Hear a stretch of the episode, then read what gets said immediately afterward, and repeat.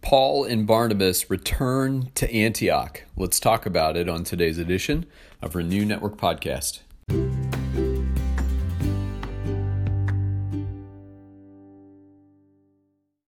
Good morning, my friends. We're moving on in Acts chapter 14 today. We're going to be finishing the chapter as we study verses 24 through 28 um, this morning. And uh, as we prepare to get into our time of study, let's go before the Father. Heavenly Father, we love you today. We thank you on this Friday that we can come and rest in your presence, oh God. And we do pray that we would have an experience of just slowing down and resting in you. Uh, Father, your rest, the invitation to your rest, is not about sleep so much as it's about knowing that we can find our safety and security in you and you alone.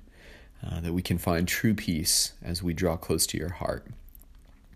So, Father, in these chaotic times, in these uncertain times, we come before you and we seek you. We seek your rest. Um, and we pray that we would find rest in you.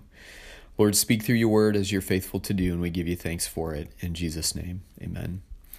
All right, here's Acts 14 24 through 28. Luke writes, then they passed through Pisidia and came to Pamphylia.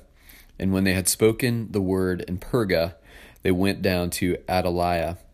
And from there they sailed to Antioch, where they had been commended to the grace of God for the work that they had fulfilled.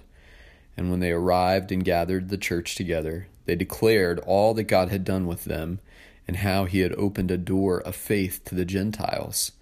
And they remained no little time with the disciples. There have been seasons of my life where I have worked very closely, hand in hand, with other believers on what felt like massive movements of God in communities that I've lived in. They felt big, they felt grand, they felt like God was doing something fresh and new and living and wonderful.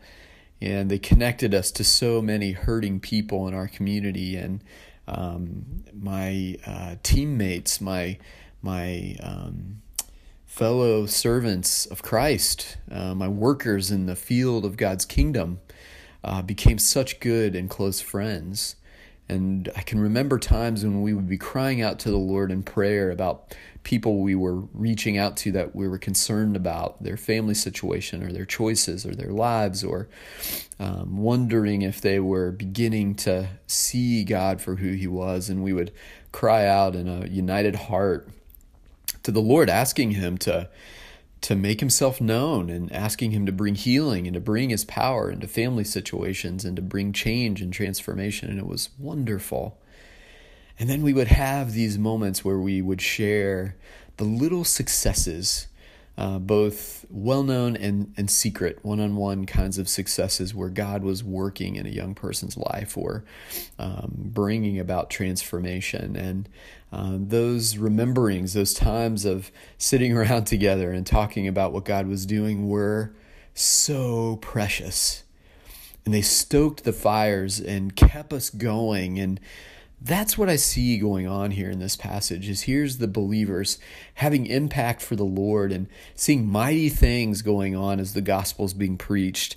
And I love what Luke says in verse 27 and when they arrived and gathered the church together they declared all that God had done with them and how he had opened a door of faith to the Gentiles. And by no mistake, in verse 28, Paul, uh, Luke tells us that Paul and Barnabas remained no little time with the disciples. In other words, they pitched a, uh, a tent there and they stayed a while. They celebrated, they dug in, they found community there in Antioch. They were refueling for the mission. They were um, loving on each other and encouraging each other and praying for each other because they knew that they would be heading out once again into God's mission field. And so when you have that collaboration and you have that synergy and you have that unity with other brothers and sisters. It's so winsome and so good, and it feels like home. And it really is. Because it's a taste of the kingdom on this side. and it is good. Uh, but those times are precious because they don't last before the next wave of ministry comes. And uh, you can't count on them to always um, be there. You have to make time for that connection, and you have to make time for those times of fellowship, and you have to plan those things. But the rest of the time, you're out in God's mission field and you're grinding away, getting it done for Jesus. And it can be wearisome, and so those times are so precious when they occur. I hope you have people like that in your life, my friends, that you can refuel with, that you can recount the ways and things of God with, that you can celebrate the victories of the kingdom. Hope you have those people in your life. And if you don't, seek them out. And if you haven't found your trench of ministry, seek it out with the Lord's leading so that you might experience what it means to, to carry on the kingdom work of Christ in this world.